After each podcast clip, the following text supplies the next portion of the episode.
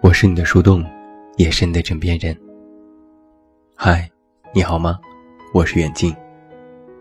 微信公众号搜索“这么远那么近”，关注我，每天晚上陪你入睡。我的新书故事集《我该如何说再见》也已经全国上市，欢迎你支持。我总能遇到独自旅行的人。那天在京都。一座偏僻的神社里，天气阴沉沉的，几乎没有人。我拿着地图对照，发现自己迷了路。眯着眼睛看建筑上的神符，歪歪扭扭的字已经看不清楚。远处是一片茂密的竹林，有许多红布条缠绕在上面，偶尔。有几声鸟鸣，四下寂静。绕过几个拐角，发现又走回原地。手机提示电量不足，心里在微微懊恼，不该逞强独自出行。坐在台阶上休息了一会儿，看到远远的走来一个女生，她望了我一眼。然后独自朝着神社里走去。我顺着他的身影看去，心想是不是该问个路，但又不知道他是哪里人，莫名唐突也是不妥。站起身，绕着神社后面的小山，漫无目的的闲逛。女生又迎面走了过来，我用英语问。你知道预设怎么走吗？他指指山下的路，说：“顺着山路走，有一个小门，出门就到了大道，左拐就能看到路标了。”我赶紧说谢谢，顺嘴一问：“你是哪个国家的人？”他说：“中国。”我一乐，用中文说：“我也是。”他也一愣。我还以为你是韩国人。三言两语闲聊，我们结伴下山。我问他：“你是一个人来日本的吗？”他点点头。你呢？我说：“我和朋友，只是今天独自出来，然后路盲，走着就迷路了。”他笑了笑。那你不应该独自出来。这边的路不太好找。我说：“那你怎么能一个人？女生的方向感一向不好，你倒是挺厉害的。”他挑了挑眉。这也算是一种偏见喽。我赶紧解释：“不是的，是我认识的女性朋友里，大多连东南西北都分不清楚，你别误会。”他也没在意，笑了几声。没事，我只是开个玩笑。告别的时候说再见，我不禁好奇，长假怎么不和朋友一起出来玩呢？他低头整理书包，漫不经心地说：“哦，习惯了。”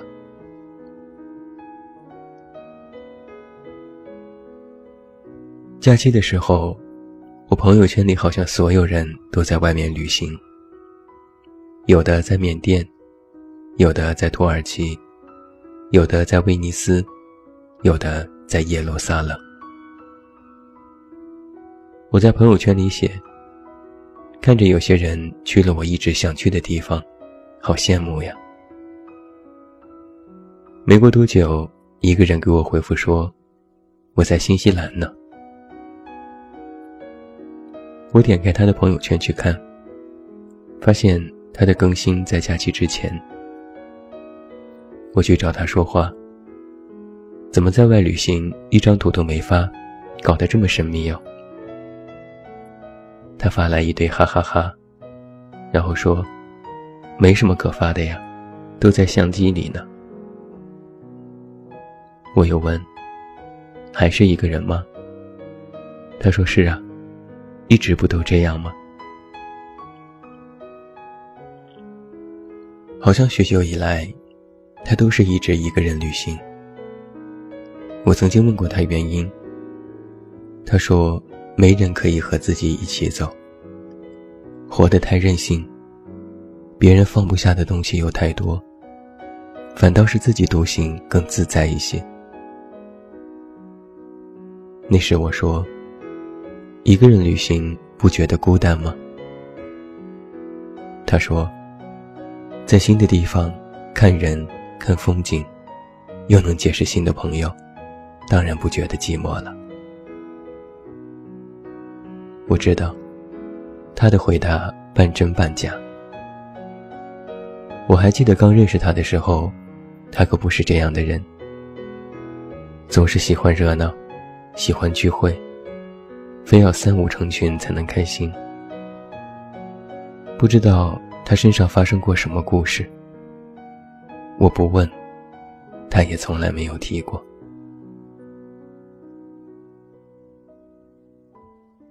我的另外一个朋友瑞爷假期在西藏。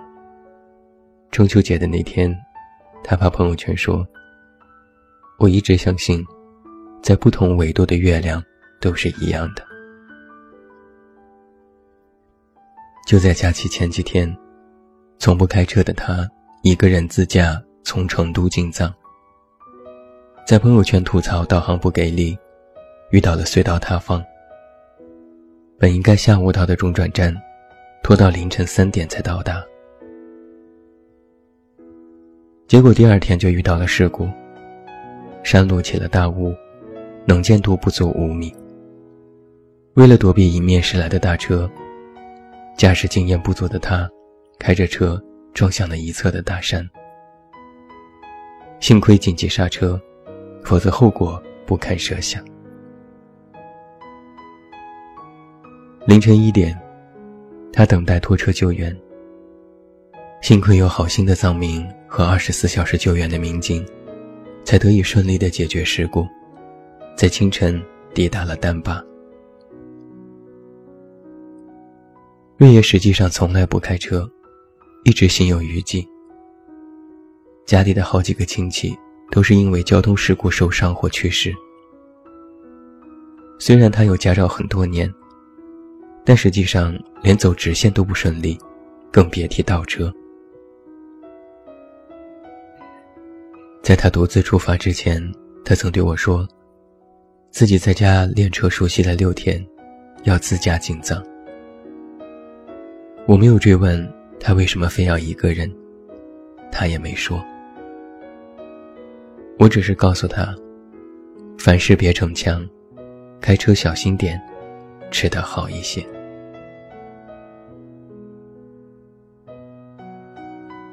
好像许久以来，我从来不多追问为什么别人总是独自一人。他们既然选择了形单影只。自然有各种各样不足为外人所道的理由，而无论你如何与人交往，习惯一个人，始终是我们成长的必修课。哪怕你在路上会觉得孤独，哪怕你会面临生死考验，哪怕你有时也会凄凄然，后悔独自上路的决定。我记得在五年前，我从上海回太原的时候，对好友说：“幸亏这些年你一直陪着我，不然真的不知道该怎么办。”他轻轻拥抱了我一下，对我说：“以后就要靠你自己了，没有人会随时奉陪，你始终要自己走出去。”结果就像是验证的预言一般。往后的日子里，我果真独自一人度过了许多时光。在一次朋友聚会的时候，大家看到我的到来，一阵惊呼，纷纷喊着“活见酒”，竟然还能够看到真人。某天和一个朋友去办事，聊起最近的生活状态，我说，算了一下，去年一整年，我的社交不足十场。朋友非常惊讶，怎么会？你以前不是这样的人呢。我微微一笑。是啊。但是现在觉得没意思。倒不如一个人在家看书喝茶来得更自在。然后我们又聊起一个共同的朋友。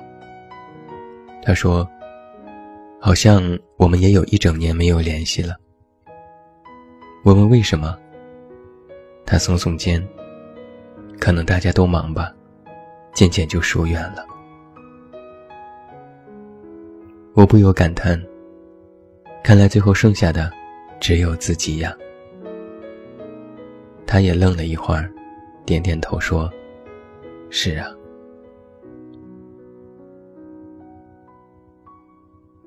我曾经认真的想过，人为什么总是会感觉到孤独？为什么最后？非要只剩下自己，为什么就不能像曾经那样呼朋唤友、没心没肺呢？想来想去，隐隐有一个答案浮现在眼前，那就是：你可以辜负所有人，你可以背对全世界，但你不能辜负自己，必须坦然面对自己。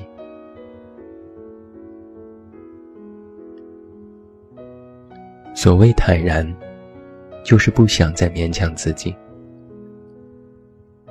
以前不喜欢热闹，但碍于面子还是要去应酬。以前不喜欢喝酒，为了订单一杯杯把自己灌得大醉。以前不爱左右逢源，但是想要生存，就必须硬撑。以前总是想着要去迎合所有人。期待给别人留下一个好印象，想要变成一个无所不能的人，想要成为人缘好、有能力、会交际、懂世故的人。后来，渐渐就觉得索然无味了。别人喜欢自己能怎样？不喜欢自己又如何？其实很多时候。总觉得生活没乐趣，总觉得生活没意思。其实并非是生活真的了无生趣，而是你把太多的时间和精力浪费在那些自己本不愿意的事情上，浪费在应付别人，浪费在不甘愿但又不得已而为之，浪费在本想一个人静静待着，但却必须拿出笑脸面对别人的时候。结果就显而易见了，总会感觉疲倦，总觉得自己有深深的无力感。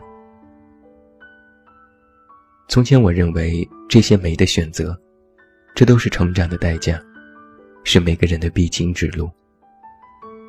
但后来我发现，自己错了。我们并非是没的选择，只是我们没有勇气去选择罢了。